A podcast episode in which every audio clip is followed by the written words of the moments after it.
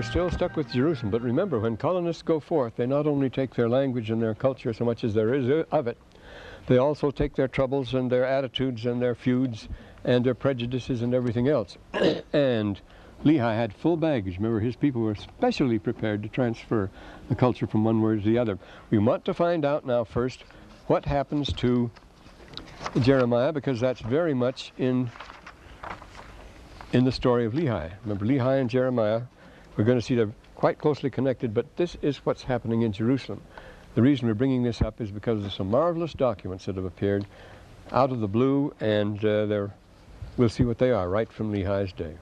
But first of all, we learn, continuing from where we were, the Jeremiah sent letters around everywhere, and we're, now we're in chapter 29. You can just write down 29 and 1 and so forth.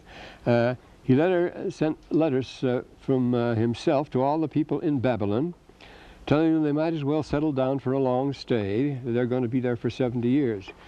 He was sending other letters around, and uh, we learn in the 25th and 29th verses of this chapter that the high authorities were simply enraged by the liberties he were taking and just sending letters to people here, hither and yon. He was uh, enjoying full freedom of the press here, and it made them mad. And uh, so Jeremiah was ordered next, right at the beginning of the 30th chapter, to write a full book, to write a whole book and send it around. And the theme there is that everyone pays for his own sins. We're in bad times and everything's going, but in the end, the Lord will reward you and pay you for your own sins. This is very important, of course. This is one of our articles of faith, not for Adam's transgression. Then we go on, and we're told at the beginning of this 32nd chapter that it was in the 10th year of Zedekiah that Jerusalem was besieged and for safety reasons, for security, Jeremiah was thrown in jail, but it was in palace detention. It was in the palace. The king was rather afraid of Jeremiah. He wanted to get on his good side, but he couldn't do it without prejudicing the princes. Everybody is very tense here. Everybody is very suspicious of everybody else. It's noticed in the 10th year. Now, when does the Book of Mormon begin?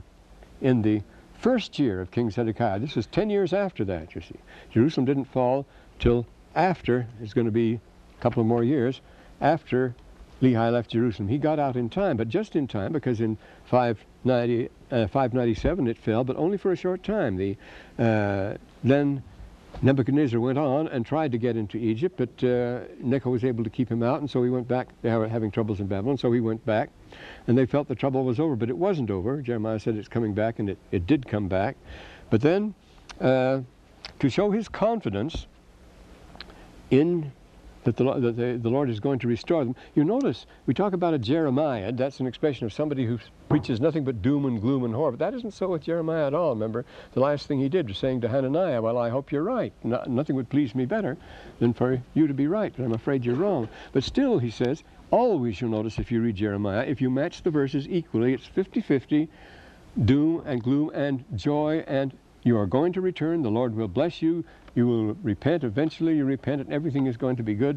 And that's the same with all the prophets. They all say that. Their messages are messages of the, the uh, we would say, the apocalypse of bliss and the apocalypse of woe. And they balance each other all the way through the Bible. You have to have them both.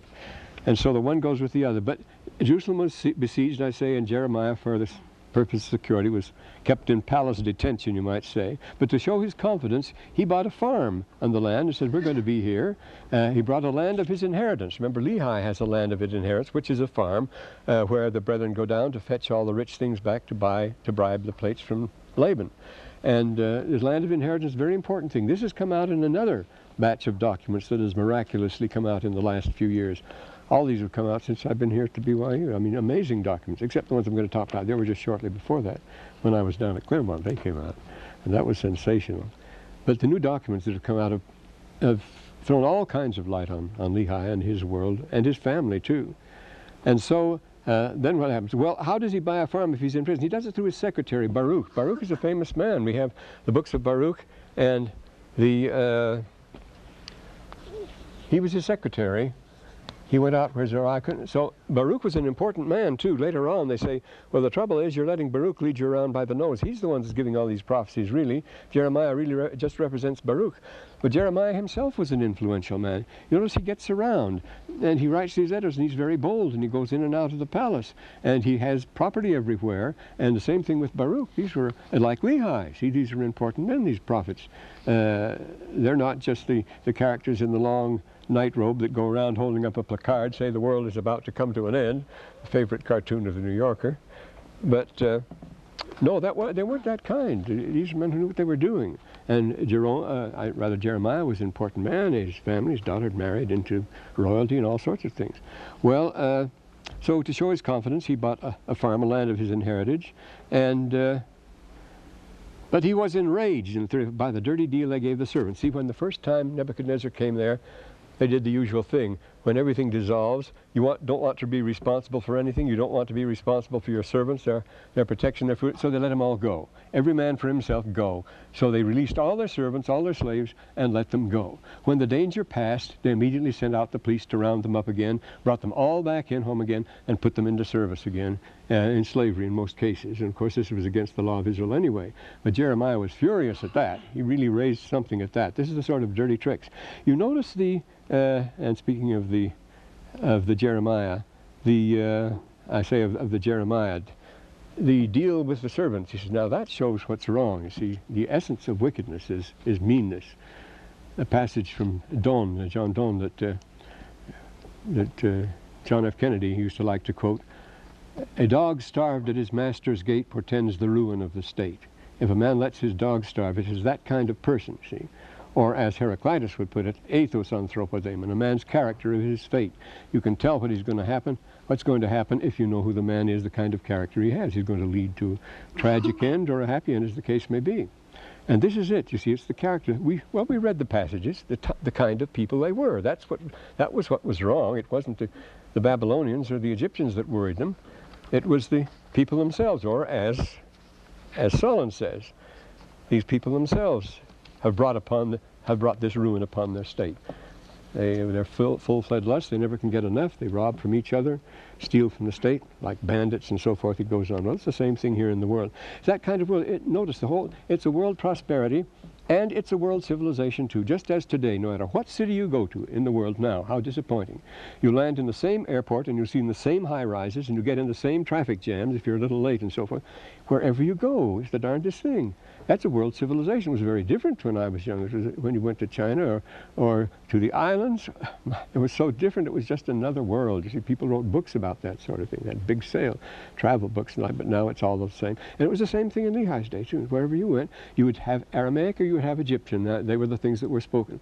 At this time, every important ruler, a king, had two secretaries. He had an Aramaic secretary to write Aramaic, which was universal, was spoken in Egypt and all over this area, and you had an Egyptian secretary who would write Egyptian because it was the Egyptian empire too. Remember the great, this is the great 26th dynasty that uh, was a great commercial empire.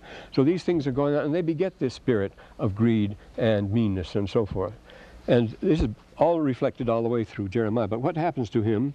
Uh, and uh, he dictates a book then. He says he circulates books and, well, first of all, uh, well, in the 35th chapter, he tests the integrity of the Rechabites. The Rechabites are very important people. The 35th chapter of Jeremiah tells us how he deals with the Rechabites, but they, they come out earlier in the history of Israel. And th this tells us he sets them up to the Jews as an example of integrity, and they are given a permanent position in the temple, the Rechabites. Jonadab ben Rechab, well, we're told here, Jonadab ben Rechab, well, let's look, look at the 35th chapter, because the uh, Lehi and his family were Rechabites. They, they joined that, that particular movement. They were the people that go out into the wilderness and try to live the gospel in its purity out there. So we find in the, give your, the 35th chapter of Jeremiah is the official history, you might say, of the Jeremiah, uh, of the uh, Rechabites. And this is it, you see. And a, the word came to Jeremiah from the Lord in the days of Jehoiakim, the son of Josiah, the king of Judah. See, this is before the days of Zedekiah. This was the earlier time. He said, Go to the house of the Rechabites and speak to them, and bring them to the house of the Lord, into one of the chambers, and give them to drink. So he brought the Rechabites into the house of the Lord and uh, offered them wine, but they refused to drink wine because they had taken a covenant they wouldn't drink wine. Therefore he set before the sons of the Rechabites pots full of wine, and said unto them, Drink ye wine.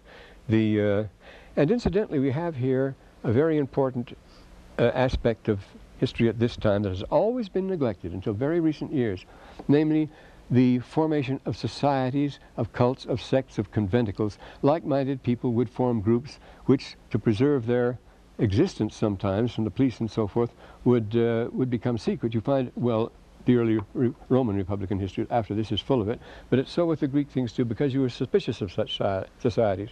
The emperors were always ordered them to be broke up. The famous rescript of Hadrian is about the Christians. They're suspicious of that sort of thing because they hold meetings which they don't allow people in. They have these sacraments. We don't know what goes on there and so forth. And notice the Rechabites in the fourth verse. I brought them to the house of the Lord, into the chamber of the sons of Hanan. Now this was a separate, a separate room in the temple reserved to a certain society that met there, these sons of Hanan. And this is common. We get this from the New Temple Scroll, just discovered in 1950, which was by the chamber of the princes, which was above the chamber of Maaseiah, the son of Shallum, the keeper of the door. See, the doorkeeper of the temple in charge. of You notice here three various chambers of the temple reserved to particular families or groups for their particular use. Just as we have sealing rooms in the temple and special rooms for certain things. Yes? Were the Rechabites Israelites? Yes, they were. Right from the first they were Israelites. But this is what they do. Were they not Levites? Then? They were not Levites, no. They served in the temple. They were not they were not of the priestly line at all, Jonadab and Rechab. And this is what they do. And they said, We will drink no wine, for Jonadab, the son, for Jonadab, the son of Rechab, our father, commanded us, saying, Ye shall drink no wine, neither ye nor your sons forever. And with integrity they had, they had observed that rule. Neither shall ye build a house, nor sow seed. They didn't sow wheat because they said wheat was the what Adam did after he fell. He sowed the field, and by the sweat of his brow he raised his crops. And he says, they wish to return to the state of man in his there have been sects and groups in every age that wanted to do this. Go back and live in the primitive, the way man was in his state of innocence before he fell, so they would not cut their hair. And, they, and John the Baptist is identified with one of these groups out in the, by, well, the Dead Sea Scrolls puts them out by, uh, along the Jordan there. But they went out, and they, so they don't cultivate wheat, and they don't live in houses. They don't live in the, in the Baitish uh, in the Beit al-Hajar, they live in the Beit al-Sha'ar, the houses of hair, goat's hair houses. Yeah. Would they be considered like a? Yes, they were utopians. That's exactly what they were. Many utopians have had have tried to do that very same thing, like in America, Robert Owen and so forth. They go out doing that same. And we have groups, splinter groups in the church all the time going out like that and living by themselves. I was very, very well acquainted with, with Glendenning and the Order of Aaron. I haven't heard from them recently. They were very fine people. Went clear out by Baker and thought they'd live in their primitive simplicity and so forth. But he, uh, ye neither shall you build a house, nor sow seed, nor plant a vineyard, nor have any, but all your days ye shall dwell in tents, that ye may live many days in the land where ye were where ye be strangers. You see, they're strangers on earth because the earth is in its polluted state.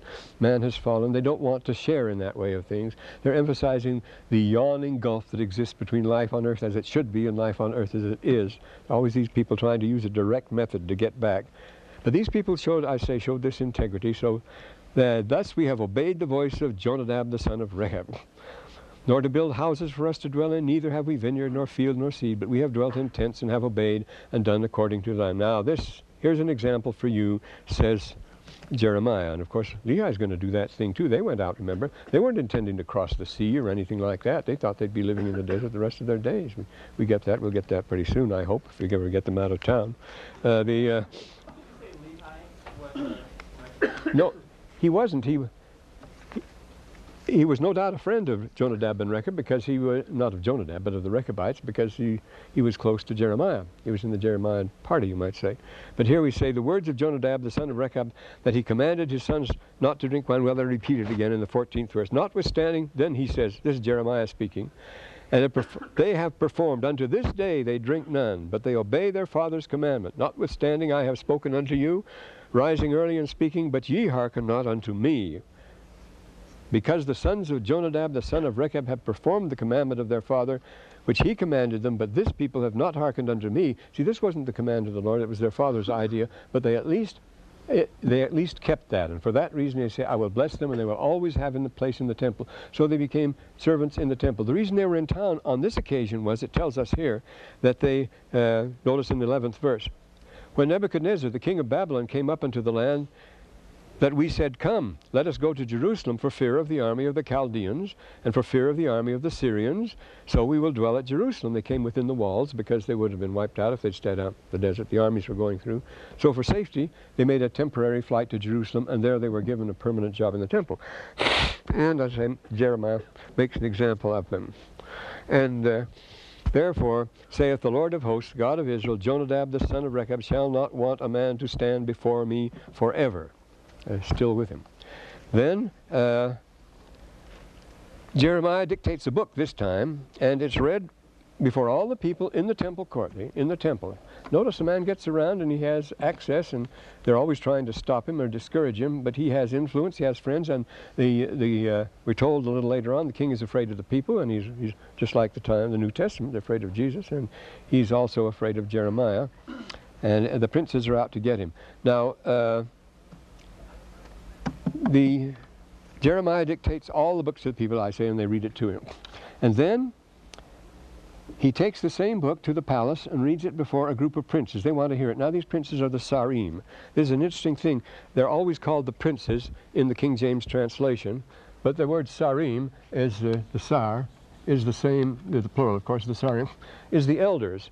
It's used in all Semitic languages for great and old, and, and, uh, and in Egyptian, if you see a man with a staff like this, a great man, he is a Ser.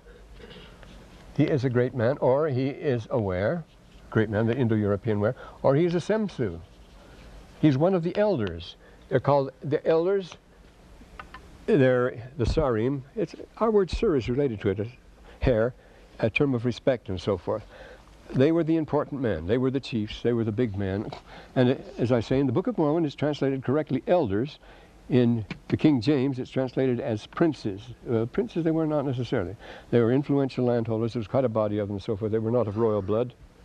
Few of them were of royal blood, so they were not princes, but uh, they were the Sarim. They're the ones that, that uh, what's his name was out with by, by night, that the uh, that Ishmael was out with by night, when uh, holding secret sessions, when uh, Nephi met him, and took him out to their camp, swear that and swore him in to be a member of their society out in the desert, and he decided to stay there the rest of his days. Well, anyway, he takes it and reads it before the princes, and they don't like it at all. And uh, his representative is Yehuda. It's Yehuda that, remember, he's in prison a good deal of the time. And Yehuda goes, he always has men who will run errands for him. Yehudi takes his letter and reads it to the princes. They don't like that at all. And uh, they want to hear a special reading, and Baruch then explains it to them and gives a lecture, and they report to the king. They say, we can't go on with this. In the, it's all the 36th verse. When they heard what Yehuda had to say, uh, to get the book, and uh, the king wants to hear the book, and they say, we think, they say, tell the king, you think, we think you should hear this.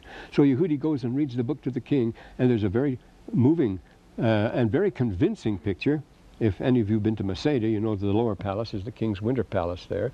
And if you've been to Jericho, there's a big mound at Jericho where it was Herod's winter palace down to the warm air of Jericho, very much warmer than Jerusalem, and quite near, just a few miles away, but uh, down lower. The kings in their winter palaces there. Uh, the deserts were popular winter palaces. The king was in his winter palace here when this was read to him, and it said he had his, uh, the, there was a fire burning in the fireplace on the hearth. And he ordered, he heard the book read, and he says, give it here took a knife and he cut it to bits and threw it in the fire and, and he burned it up. And uh, that's the way he was going to treat it. He, they were enraged by the liberties that Jeremiah has taken. So Jeremiah, what does he do? He makes a duplicate and continues to circulate it around. He is irrepressible. No wonder he's asking for trouble.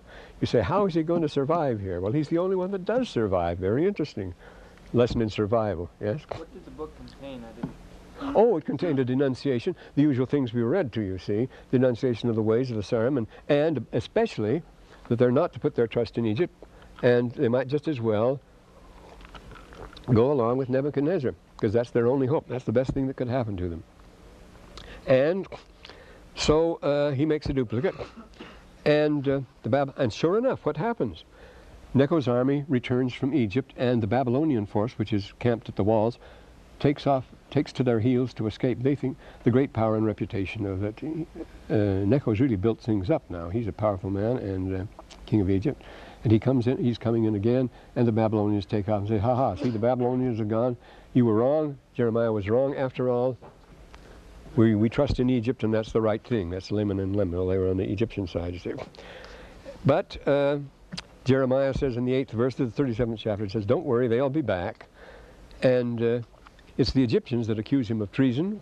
He's weakening the people. This is not going to do. They go. They, they complain, and so now the Sarim put him in prison in a dungeon this time, uh, and uh, it's a real beauty. The king consults him in secret. This isn't the worst dungeon. They have their private dungeons, and, and the, the king brings him out and consults with him in secret. He says, "Don't let the people find out about this, and don't let the princes." See, everybody wants is sort of shining up to to Jeremiah, but don't want the others to know they are. Everybody's getting nervous. Nobody feels secure. Everybody changing sides and so forth. And uh, they put him into the dungeon, we're told here, because he was guilty of uh, weakening the hands of the people. And this is the very same expression we're going to find out in the letters that come out and how they were doing this, what was happening. Well, it says weakening uh, Yirape Yudei Hamalachim wa Yedei Am, with Yedei Am, yes. He weakened the hands of the army, the military, he discouraged the military, and he was spreading uh, discouragement and dissension among the common people in the country and everywhere like that. And that's the reason the king, but the king keeps him palace arrest, but the princes, notice the intrigue here, have him dragged out secretly, and they put him in a dungeon. But what a dungeon it is now. Uh, it was full of sewage, we're told, of teeth. And it said, he sank down into the mire and the mud. It was mud and filth, and that was terrible. They didn't give him anything to eat. It was very low down. They had to lower him by ropes down a deep cistern, and at the bottom it was filled with sewage and mud and filth. And he said he he uh, he, uh, he sank into it. What a place to be, you see. And he nearly died. He, he, if he hadn't been snatched out of there in time, that was as low as you can go. I mean, when you're kept in a sewer like that, uh, and uh, not given proper nourishment or anything like that. See, that's, that's the greatest act of contempt possible. And who was it who protested? It was a person by the Ebed Melech, who was a black man uh, and a eunuch. He was an Ethiopian servant in the palace there. And that black man had the courage to go to the king and rebuke him. He said, what are you doing to Jeremiah? That's no way to treat any human being. And the king was ashamed of himself and ordered Jeremiah brought out. Because this black man says, we don't do that to people. And uh, they let down the ropes, it said, and they cast, threw down all sorts of dirty rags and stuff for him to stand on. And then he put the rags under his arm because he was so skinny. And they pulled him up out of the hole, but he would have starved, frozen in a short time if that had gone on at all. No way to keep him. Then, immediately thereafter, the king has a secret session with Jeremiah. But he says, and he tells Jeremiah that he's afraid of the people because things are looking bad here. And he's also afraid of the princes. In the 19th verse, he's afraid of the people. Now he's afraid of the Sarim, as I say, the prince, Sarim is a better word for it. And now the princes come to consult Jeremiah. They say, now, look, this is, things are beginning to look serious. And uh, then Jerusalem falls, and Zedekiah flees. It's a tragic story there in the 39th verse. He, he flees to Jericho. They catch up with him at Jericho. Down, we've got the signs here. He flees. This is Jerusalem. He flees to Jericho. Jericho's right over here, you see. Whoops. Oh, this is Jericho. Well, I got a bit of Jerusalem on there, hadn't I? I've got Kiryam Yekarim. Here's, oh, this is Jerusalem. Well, come on. Because this is Jericho over here, just down here. It's on this side of the river. That's Musa Bey Alami's farm there. That's just two miles from the river. And this is the city of Jericho. It's much warmer. Well, there's 3,000, nearly a 4,000 foot drop there.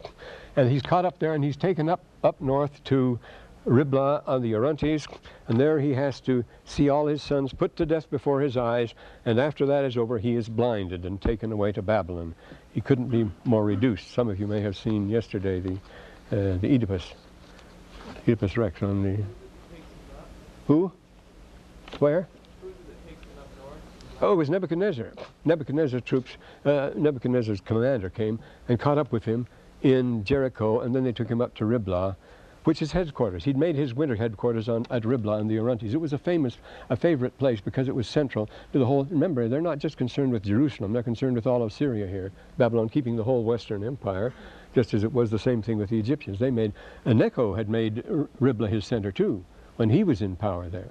So he takes him up to Ribla and uh, there, he puts all his sons to death, except one, And there we get these new, these new. That's some, my writing gets worse and worse and I get less patience. Uh, and Nebuchadnezzar comes in and immediately starts correcting abuses. The Lord said that was going to happen. He, redis- he, took, he takes away, they used to think he just took away a few of the aristocrats. That's, that's not so. He took away a tremendous mass of people. He left a, a lot of poor people on the land, and uh, they distributed and started working it among themselves. And he gave Jeremiah a free hand to go wherever he wanted. He says, You go where you want, do what you want. It's in the 40th chapter.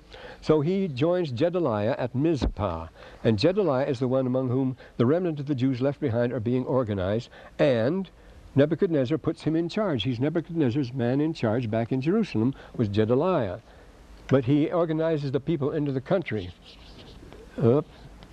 And, yeah. Gedaliah is, uh, is Gedaliah. And, uh, but here we have, no, the people are, down, are out here, and here we have, this is Amman. At that time it was called Rabbah, but it's Amman, because this is the land of Ammonites. This is Ammon.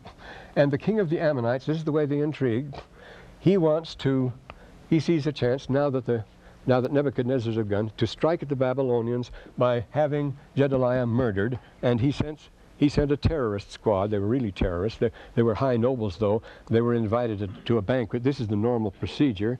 And uh, it was uh, Elishama and Ishmael and a man called Ishmael and uh, Gedaliah, who was Nebuchadnezzar's representative, invited them to a diplomatic banquet when they had him murdered, when they murdered him. And uh, then they felt nervous, and Ishmael fled for safety to Mizpah, and he went back and joined with the Ammonites. The king of Ammon did all that. He was he uh, uh, he suborned this assassination. He sent the nobles down to, to perform it.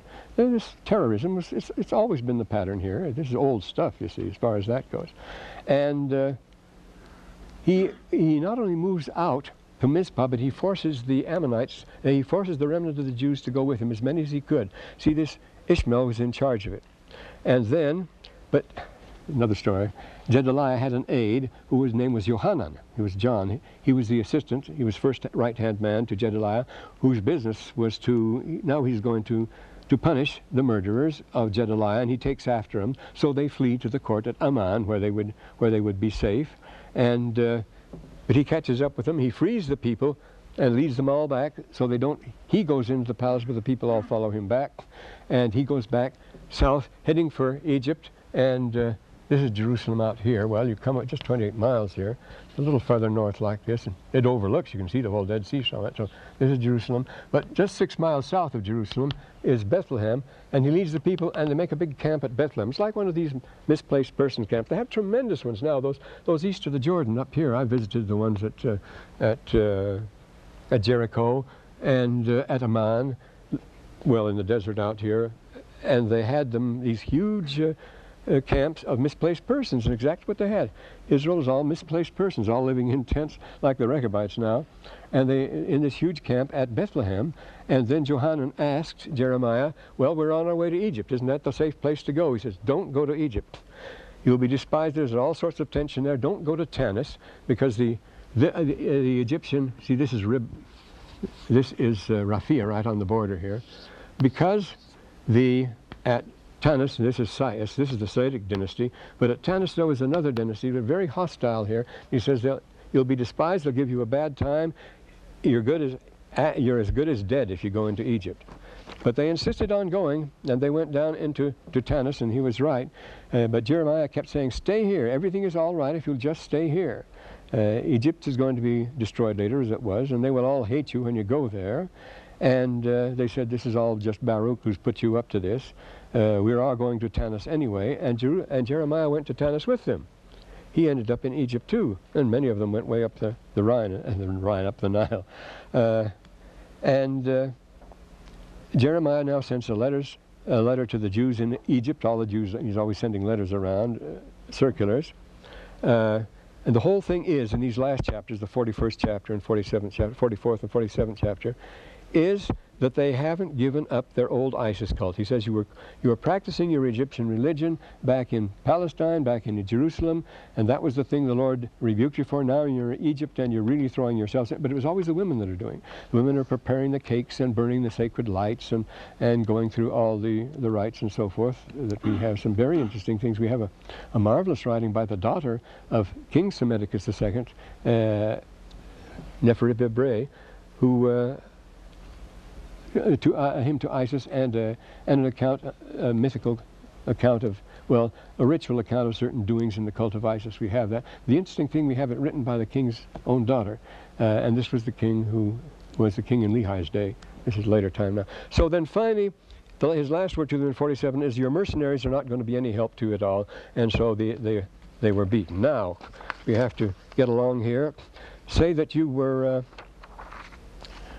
you were going to, uh, in order of battle, you're going to try to give a daily report of what, what the enemy's strength and position is, and they're right nearby, and things are under pressure, and so you have to do some interrogating. And you pick up an officer from the, uh, they bring him in from the, uh, he's not, he's in the Jewish army, he's, he's in Zedekiah's army, but he's a mercenary. They're nearly all mercenaries anyway, so they're always changing sides, and this man would say would be a Carian with some uh, some Greek troops under him who had rented himself out. so he's not under any particular obligation of loyalty to the king except the, the oath he took with the contract and just to get paid, and you offer to pay him more. So you won't worry about the Geneva Convention too much, and you're going to start asking him questions. Now, this is the Lachish letters I'm talking about here. But this is what it is now.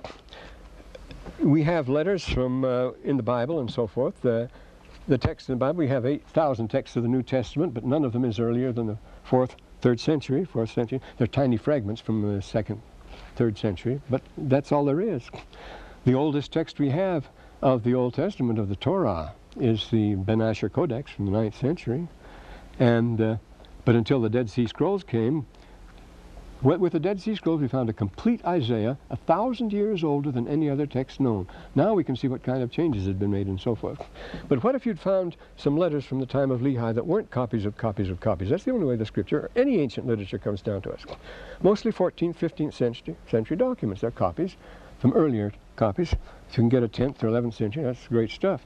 But these are, these are copies. But ah, here's something. What if we had a collection of, of letters, of personal reminiscences of of troubles and so forth, from Lehi's own time and place, from Jerusalem, uh, the original letters, well, we have them. Between 1935 and 1938, at Lachish were the Lachish letters. Now, this is, this is Lachish here. It's 25 miles, this is Jerusalem. Well, I got it, no, it's not too far down. Well, this should have been a little, the whole thing a little higher up here. No, that's not too bad. And this is Jerusalem, this is Azekah, Azekah, and this is Lachish here, Lachish. It's pronounced Lachish in the Old Testament, of course. La, but call it Lachish. Lachish was the most important center in uh, in Western, in all of Western. It, it, just kept the whole fort. It was on the main road from Jerusalem. This is Jerusalem over here. keep thinking I've got it too far from the Dead Sea, but I haven't. These, these places are so close together, it fools you. See, you can stand out here and see the whole length of the Dead Sea. And uh, this is Hebron over here. And it's right on the main road to Jerusalem. They would take down to Gaza here. This is Gaza. And then you'd follow the, they call it the sea road. Either here, this is, uh, this is Joppa, and this is Ashkelon, and this is Ashdod. These are the Phoenician centers. But this is Gaza down here, the Gaza Strip, uh, with Gerar here, the, the capital of uh, Gerar, the capital of Gaza. From ancient times, remember Abraham, Sarah, Abraham's wife, was coveted by the king of, of Gerar. And so you take the coast road, and it's only from here it down, it's only 93 miles. It's flat coast all the way. You're in Egypt before you know it. So here, these Lachish letters were discovered, and uh, these priceless documents from the time of Lehi, which were written in Lachish, the most important fort on the road between Jerusalem. So you're outside with the Babylonian army. You're outside, and the, the, this officer comes in. You're going to quiz him about these Lachish letters. So you say, "Look, uh, I hear there's some uh, there's some military documents uh, at Lachish, aren't there? And he says, well, yes, I've heard about them. In fact, I was, uh, I was in, uh, an intelligence clerk in the, in the office there. What kind of an office? Well, it was the guardhouse. Where were these letters kept? They were kept in the guardhouse. Well, it was really the gatehouse. Well, would you describe this gatehouse to me? We'd have pictures of it and everything if it hadn't been for the great plunder going on. Uh, described the gatehouse. Well, it was a, it was a, a sturdy building, size of this room, two stories. Upstairs, officers' quarters. Downstairs were offices. Offices for what? Oh, for questioning people going in and out. We have to do this. These dangerous times. We, and we, you have records there. Well, we were keeping letters there. He says they're not the regular. Do they contain military material? Well, I don't need to talk about that. Well, after all, you're a Greek and uh, your Zedekiah's finished. Uh, we can make it worth your while. Well, he says, well, yes, there were military documents, but they were letters. Well, what were they doing there? Well, they were being kept there for evidence in a trial that was coming up. Well, who was being tried? Well, it was Yah Yehoshayahu. Uh, by the way, who was in charge of this guardhouse? It was Jaush. Jaush. And uh, this is rendered by Torczyner, who is the editor of the letters here, as Jaush. This is an interesting thing here. These touches come up all the time. Now, this is from, from Lehi's time, and the name is Jaush or Josh. Now, when Joseph Smith, when the Book of Mormon tells us, we learned Moroni, that was a, a commander, a Nephite commander by the name of Josh, who commanded 10,000 men in the field. Uh, that's up at Cumorah, see. Everybody laughed. They said, well, there's the hick from the sticks. The name Joshua was Josh. You see, the name is not found in the Bible. This is the point. This name doesn't occur in the Bible. And here we have a commander the, in the Lachish letters whose name was Josh.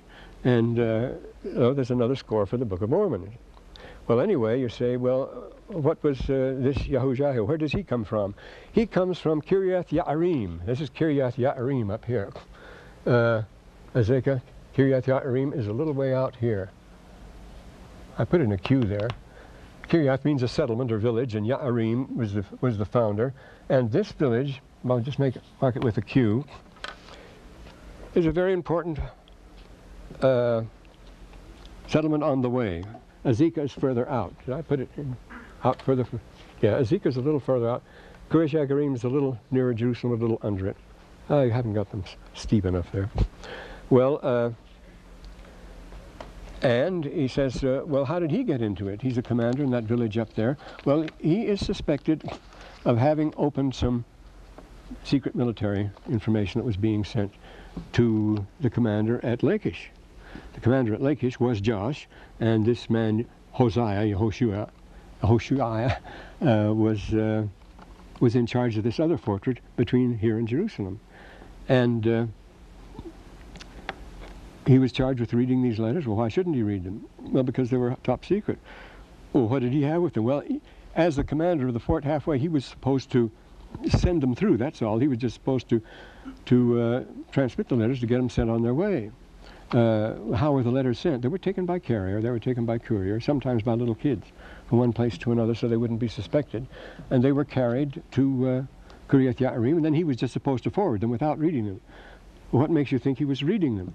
Well, because somebody tipped off uh, the prophet Uriah. Now, the prophet Uriah, who's mentioned, remember the 26th chapter of Jeremiah, how he was chased to Egypt and so forth, and he's mentioned here by name. Here's Uriah, because Uriah was hightailing it to Egypt. He left Kiryat Yarim. He, well, where was Uriah from? Well, he was originally from Uriah, Kiryat Yarim, and uh, uh, his father has that funny name. What is his father's name? Not my, well, I'll see it in a second.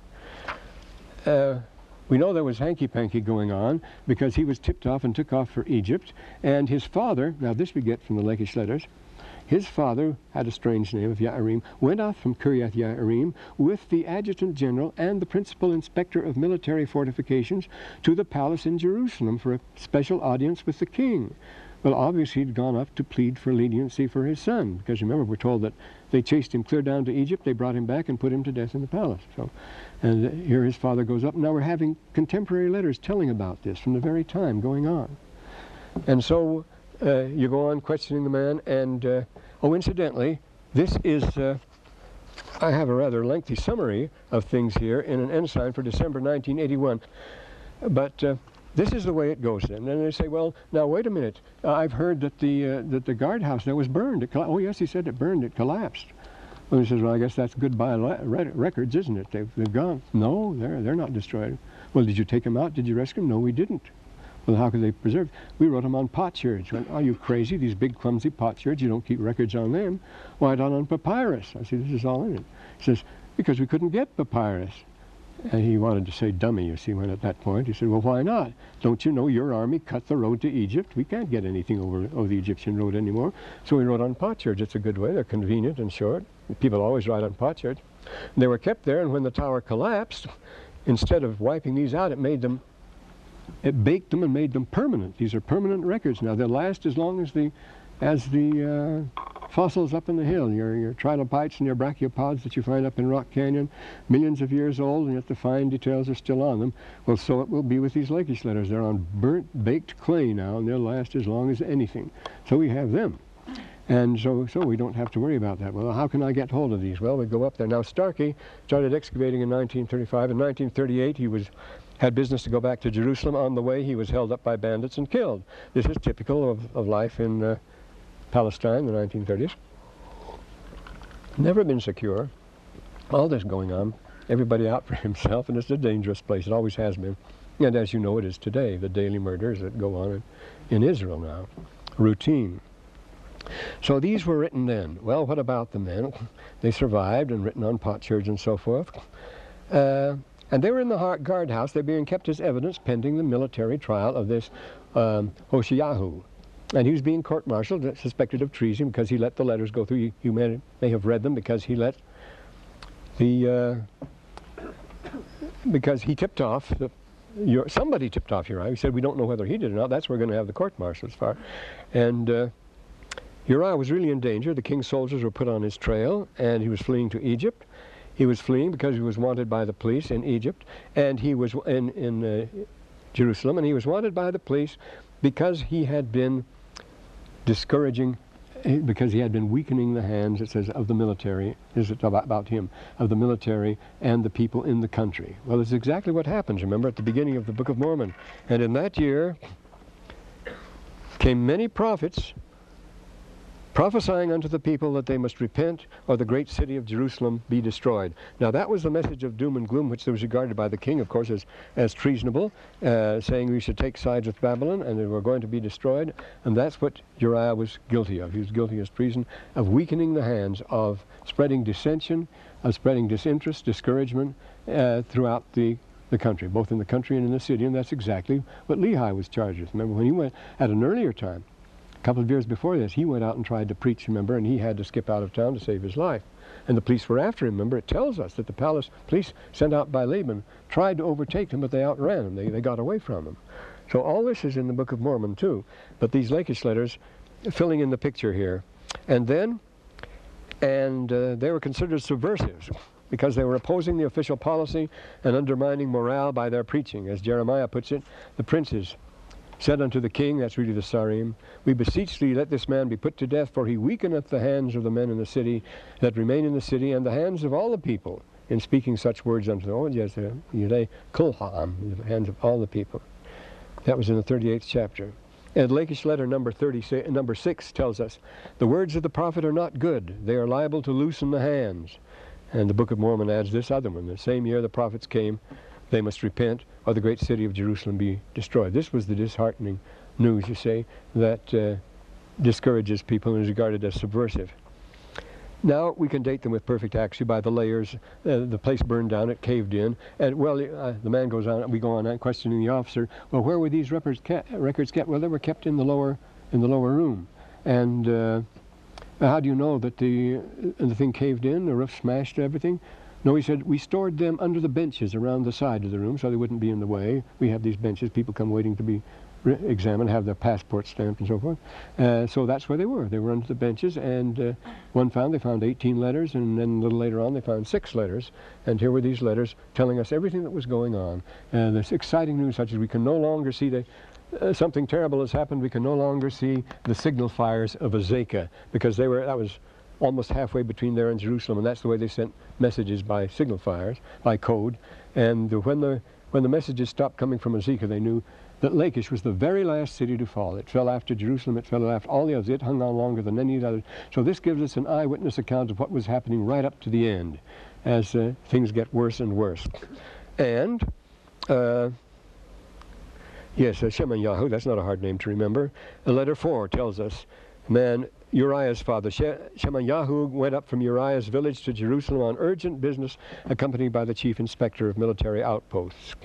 And Turkson says to use his influence with the king without any doubt in behalf of his son. These prophets weren't aged men with long beards. They were young men and vigorous men, as Lehi was in the prime of life at this time.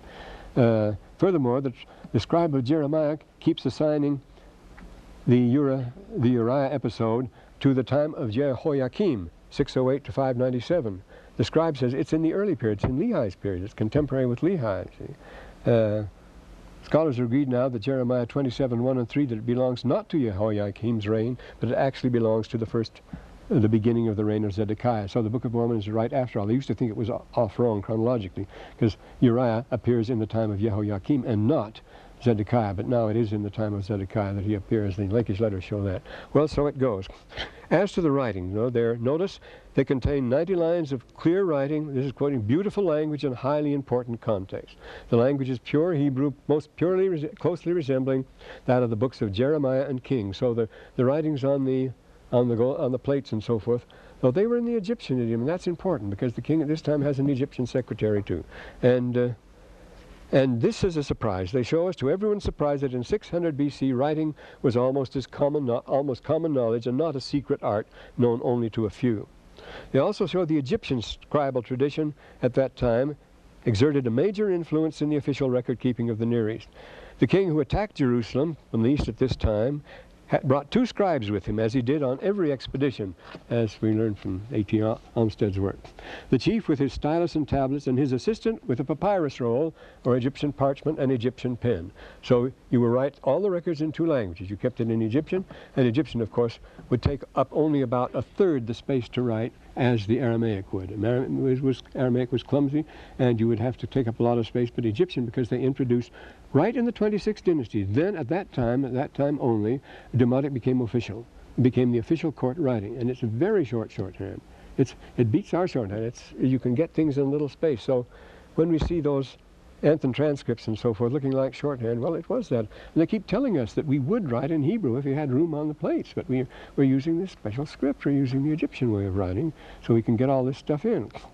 And since it's going to be translated by the gift and power of the Lord, there are no philological questions raised at all. It's nice. We don't imagine if we had the plates, how we would argue to the end of time about what made what. We could never agree on anything. We'd be fighting till the cows came home. There'd be no point to it at all. Fortunately, the angel took the plates back, so we can't fight about them, but he gave us the text. And uh, we can fight about that if we want, but it's a very clear, very lucid text, isn't it? And he finds it necessary to possess an Aramaic scribe to deal with the one and Egyptian to deal with the other. The proper names are interesting. They nearly all end in and this is an interesting thing because there was, was King Josiah, remember who began this line, he was the great-great-grandfather of Zedekiah, uh, the, uh, who began the line, uh, the Ayah names, he was the one who reformed the law. Now, Moses was the first reformer of the law, and uh, Josiah was the great restorer and reformer of the law, and all the names at that time suddenly began to end in Ea, which means they belong to the Yahvist party. They belong to the party of reform, to the old Jewish party, and so you get these Ea names with these very interesting endings, because now we're going back to the original text, and these names in Yahu and Ea. Now, for example, the Lakish name Matanyahu also appears as Elephantine at the same time when the Jews went up the Nile Sea, as Metani, just as Metani. In the Book of Mormon, both forms, as Mathonihah and Mathoni, both appear in the Book of Mormon. Mathonihah and Mathoni. In the Lakish letters, you get Methoniah, Methoniahu, because after the after the Persian, after yes, no, after the Assyrian conquest, they dropped the H, Iyah, Yahoo. Uh, but before then, Lehi's time, they still kept that. And so that we get Iha endings, those funny Iha endings that are so common in the Book of Mormon. So these endings, we have, as I say, the Lachish names, we have Matanyahu and Matani. And in Book of Mormon, you have Matonia, Matonia and Matonai. And uh, why the Yahoo? And, well, there's some other names here like that. These Yahoo names, certainly, uh, Torczyner says, the Harry Torczyner was the one who edited, and he was the the, the son of the first discoverer of the Dead Sea Scrolls, Harry Torczyner. These, he says, these Yahweh's names are certainly the token of a change in Judean relationship to Yahweh. These reforms in some way parallel the first reformation of Moses. he finds these Yahoo names a reflection of the act of general reformation inaugurated by King Josiah. Now, it's an interesting name. Who is the great reformer of the Constitution and the giver of the new law in Book It's King Mosiah. The king, now, there, there's another of those items, combining both Moses, the first reformer of the law, and Josiah, the second reformer of the law. He calls his name, his son, Mosiah. See, the, uh, this is uh, King Benjamin, who is the great reformer of the law, and he names his son Mosiah. Just the thing to name him, you see. But these Eon names are characteristic of Lehi's time, showing that he belonged to Jeremiah's party. And so we go on about the names, the activities of the prophet. Uh, then, this idea of, well, the Rechabite deal and so forth, we want to talk about the this is what we see in the Lachish letters and the Lehi story with, with relatively narrow circles of friends and relations. Clandestine flights, oh dear, the time is up now, because the most exciting story of all is how little Mulek escaped and how the Mulekites took off after all the rest of them had left with the lone survivor from the king's family who was the king. And they were the Mulekites. Were they ever heard of again? Yes, they turned up in the Book of Mormon, of course. Well, we mention them the next time. These things never go as fast as we hope they will. And the portrait of Laban, which is absolutely marvelous, because this Josh, notice this. The Josh or Josh, he is the military governor of the city now of, of Lachish. It's a, it's a large city. It's the second largest, see, as well as a, a, strongly fortified place. But he's the military governor, and he's in charge of everything, and the records, records are kept in his office. Well, who was Laban? He was military governor of Jerusalem, we're told. Out by night, remember, in secret council with the elders, with the Sarim, and he was in his ceremonial armor when he met with them, and he, he could charge, remember, Laman and Lemuel said he's in charge of 50 men in the city, 10,000 men in the field, but he's in charge of the city police. He is the governor of the city, and the records are kept at his house. Not because uh, they are family records. He is related to Lehi, but that's where they know they can get their records, but they kept, they, because they're kept in the house of Laban, the military governor. Not a likely place to keep the genealogy of the people, but that's where it was, and the same thing here. All the records were kept in that. Well, that would be, you see, uh, in a case, in a, in a time of alarm for, uh, for safekeeping. That's the safest place to keep them. And sure enough, we learned from the Copper Scroll that when Jerusalem was threatened, you see, they took all the documents they could and hid them in various places around the city. They were quick to hide the garments, get them to a safe place, and that's what happened. That's probably why the brass plates and all the genealogy and everything were being held under guard, kept under lock and key by Laban. And he wouldn't let the brothers have them unless he, they paid him plenty, so they paid him plenty, and he said, April Fool. And, and uh, this typical intrigue. Everybody's playing dirty. Everybody's out for everything. It's such a marvelous picture of life in the world we live in, isn't it? You can't beat it. Good old Book of Mormon.